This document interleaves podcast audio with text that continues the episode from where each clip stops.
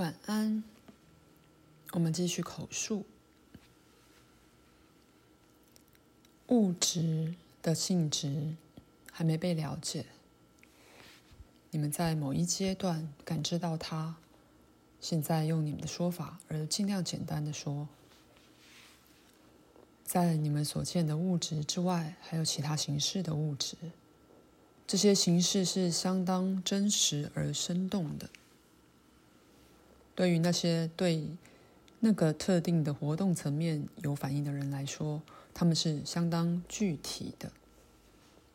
因此，就可能性来说，你选择某些行为，无意识地把它转变成具体的事件或物体，然后再去感知它。但那些没被选择的事件，也由你发出而投射成其他的形式。现在此地涉及了原子和分子的行为，因为在此的这些原子分子，只在某特定的阶段，才在你们的物质宇宙内出现。它们的活动，只在某特定的振动频率范围下，才能被你们所感知。举例来说，当你们的科学家检验它们时，他们并没检验，好比说一个原子的本质，他们只在探索一个原子在你们的系统里活动或出现时的特征。它更大的实相完全逃过了他们的注意。你们知道光有光谱，因此物质也有谱。与某些其他的比较，你们的物质实相系统。不是很密实的。你给物体的长宽高的次元，其实才只开始暗示到一点可能有的各种不同次元。有些系统比你们的重得多或轻得多，虽然这不一定涉及你所熟悉的所谓重量。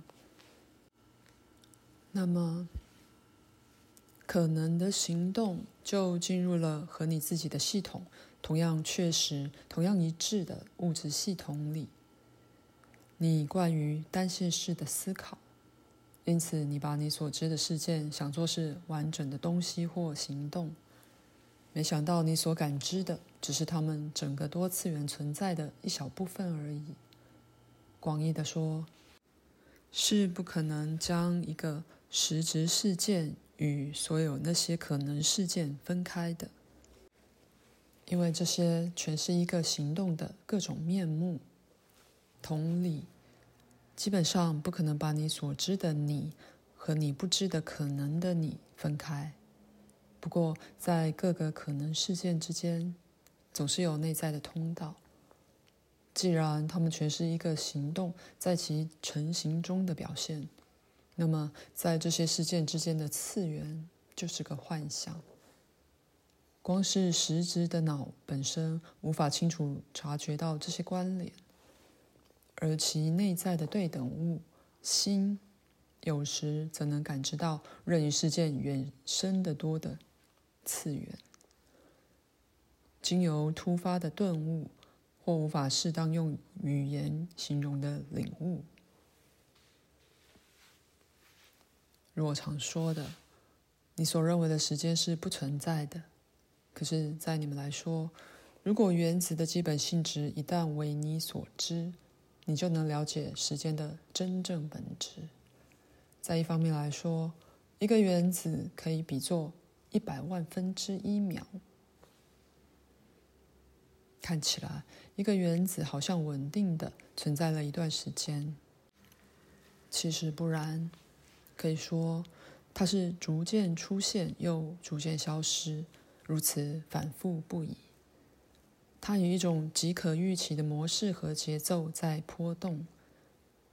在你们的系统里，只有在这起伏的某些刹那，你才能看见它。因此，对科学家来说，原子似乎是稳定的存在着。他们不觉知原子有时候不在这儿。在他们没投射到物质世界的那些时刻。波动之不在的一刹那，原子出现在另一个实相系统里，在那个系统里，原子在波动之在的一刹那被感知到。于是，在那系统里，原子也似乎看来很稳定。有许多这种波动的刹那，但自然你们的系统对它无所知，也不知存在于他们之内的最终行动。众多的物质宇宙和系统。现在，同类的行为也在一个深层的、基本的、秘密的。未被探索的心理层面而发生，以肉体为依归的意识，只对原子活动的一个相位反应，而对那个特定的存在醒来，并反应了起来。但在其间还有别的波动，在这些波动中，意识灌注在全然不同的各个实相系统上。他们每一个都醒来并反应，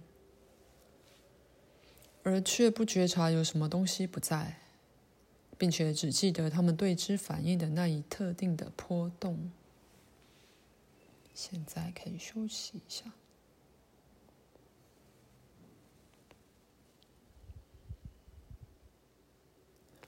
所有这些波动其实是同时发生的。在你们看来，似乎在波动之间应该存在着空隙，而我刚才的描述已经算是最好的一个了。但可能的系统全都同时存在。基本上，照这样说，原子是同时在所有这些其他的系统里。现在我们所说的是绝快的脉动或波动，如此平顺而短暂。以致你不会注意到它在波动，但由你们人间那端来看，也还有较慢的、更广的、较长的一些波动。这些波动影响到全然不同的存在系统，而非任何一个与你们自己系统密切相连的系统。这些种类意识的经历对你们而言极为陌生。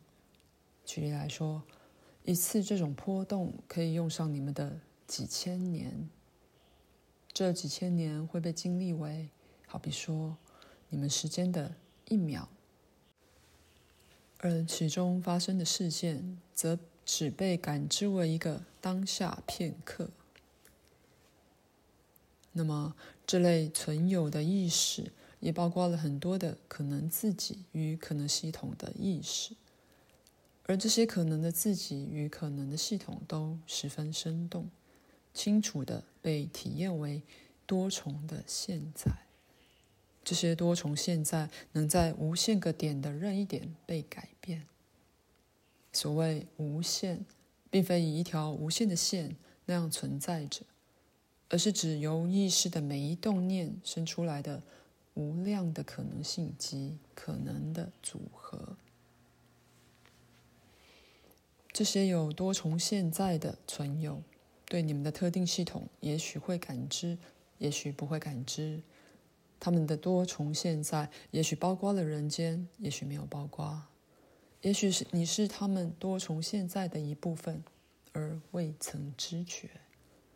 以远为狭义的说法，你的可能实相即多重现在。